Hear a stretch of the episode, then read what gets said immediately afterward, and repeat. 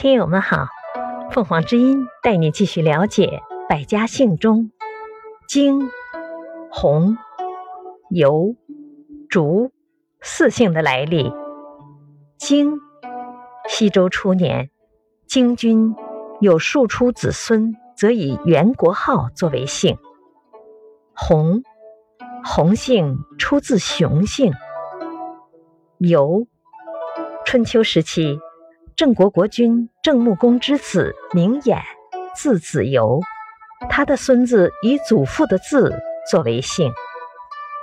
竹，汉代有宗阳人竹燕，将竹子的竹改为竹字头下面一个二字的竹，其后世子孙即沿用此竹姓。